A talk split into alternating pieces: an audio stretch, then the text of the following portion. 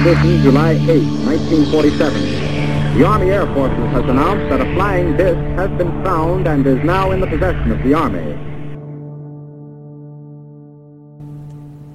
Bob, how you doing? Bob, how are you doing? I'm doing pretty good. You know, uh, it's nice to be here, kicking it off uh, in a new way. Oh yes, and also on the on the anniversary of the uh, the year that this uh, this subject became classified, and uh, also in coincidence that yesterday was the release of the new B was it the B twenty one bomber?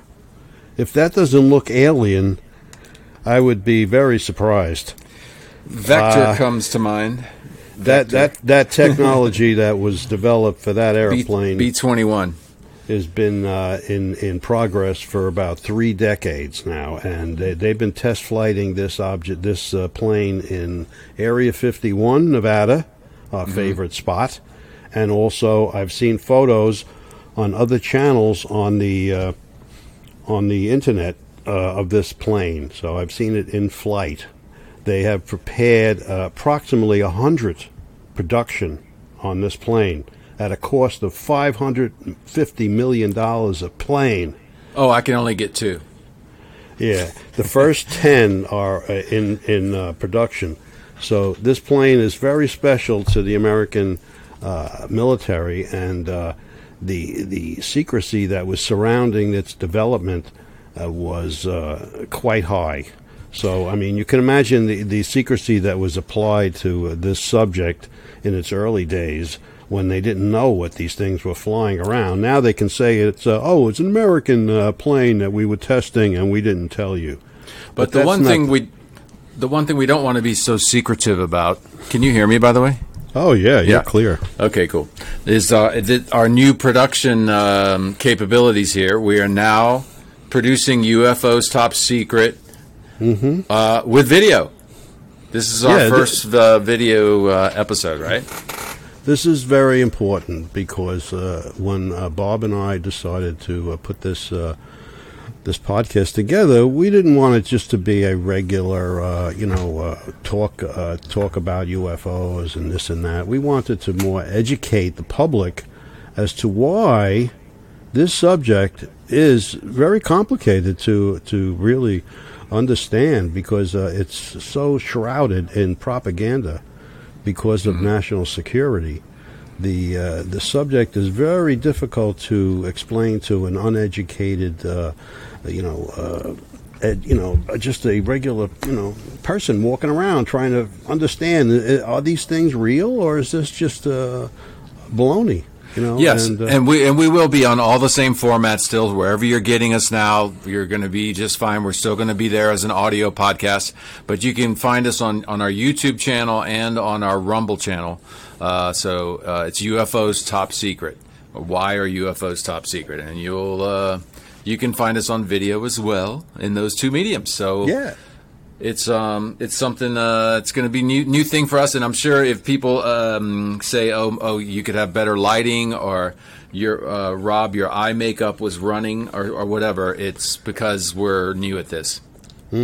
But we're going to invite some interesting people, and uh, that's like right. I said, the the uh, the subject is chock full of what I call circumstantial evidence, and if that's all we have outside of uh, a true, you know, alien walking around to show you, the the evidence uh, should convince you, since it, it did convince me uh, many years ago, and uh, I, I, you know, propose that uh, we're going to show more of the pilots' reports, and uh, I think this is what's going to be very convincing, because these pilots' reports are from the 50s, not from the 70s or the 90s, but from the 40s and 50s. And when you see the, the way that these pilots describe what they're witnessing in the sky, there's no doubt that they're describing something that's not from this planet. And uh, you, you, can, you can listen to the propaganda all you want, but I'm going to uh, really reveal more of the evidence. And if the men in black come after me, so be it. You know? So Well, let's not. You know, it could they could be any color, uh, so it could be green too. Yeah, they could be the men in green. That's right. So, um, anyways, it's gonna it's gonna be great. Everybody, you can still you know we're still around, and always you can keep up with us at UFOsTopSecret.com. But but today, what's tickling your fancy? Well, t- today is is the day that I thought that I would, you know, bring this subject more to light because it has been brought up enough in the in the last couple of months, uh, based on those pilots' reports off the coast of California. And uh, each time I see an article in the newspaper about these pilots that saw something off the coast of California, they, they always write it off as uh, space junk or, uh, you know, something that uh, is not what they think it is.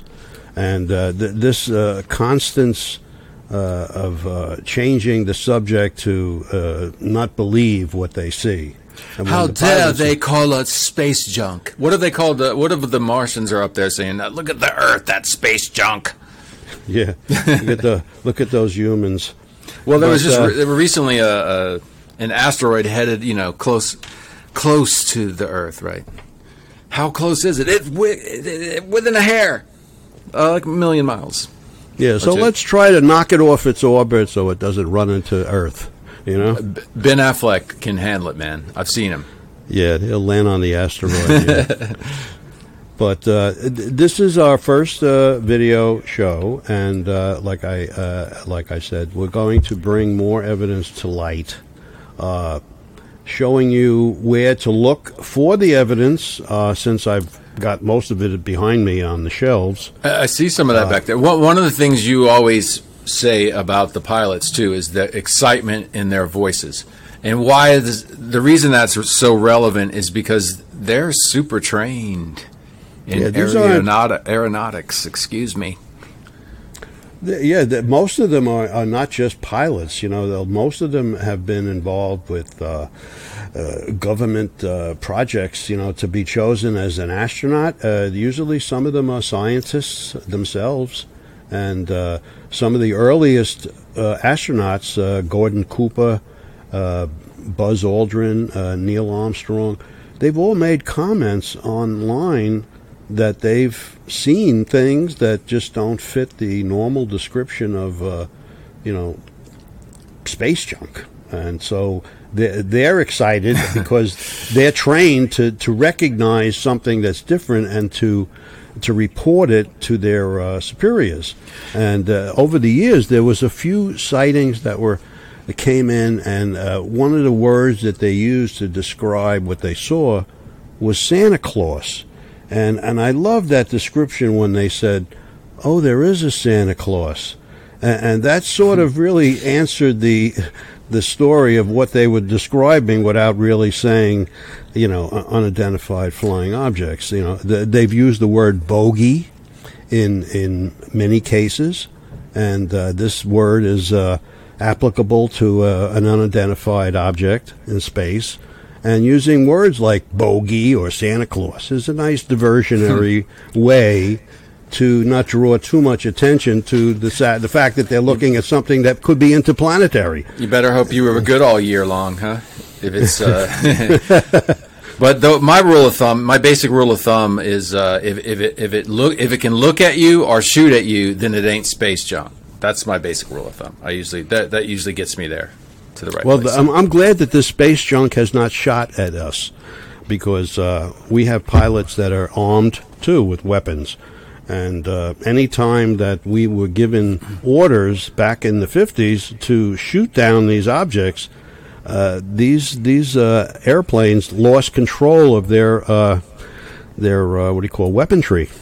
So uh, the technology that was employed on these craft that they're supposed to shoot at was actually uh, uh, eliminating their their position to fight back. And Yeah, um, it's one thing to it's one thing to say uh, you know to, to to shoot back at you, and it's another thing to say, oh, you can't touch us. you know, yeah, you're wasting your ammunition. superiority. Yeah.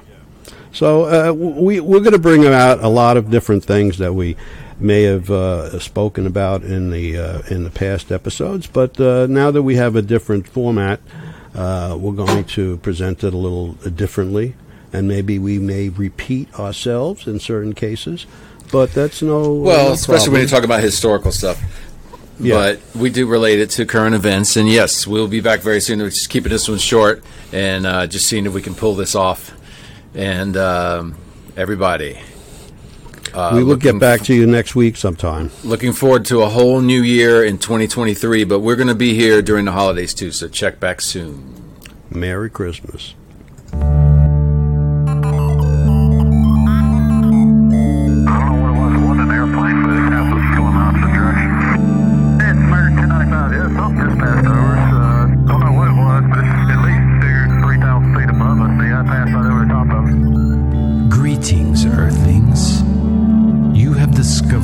Podcast Why Are UFOs Top Secret?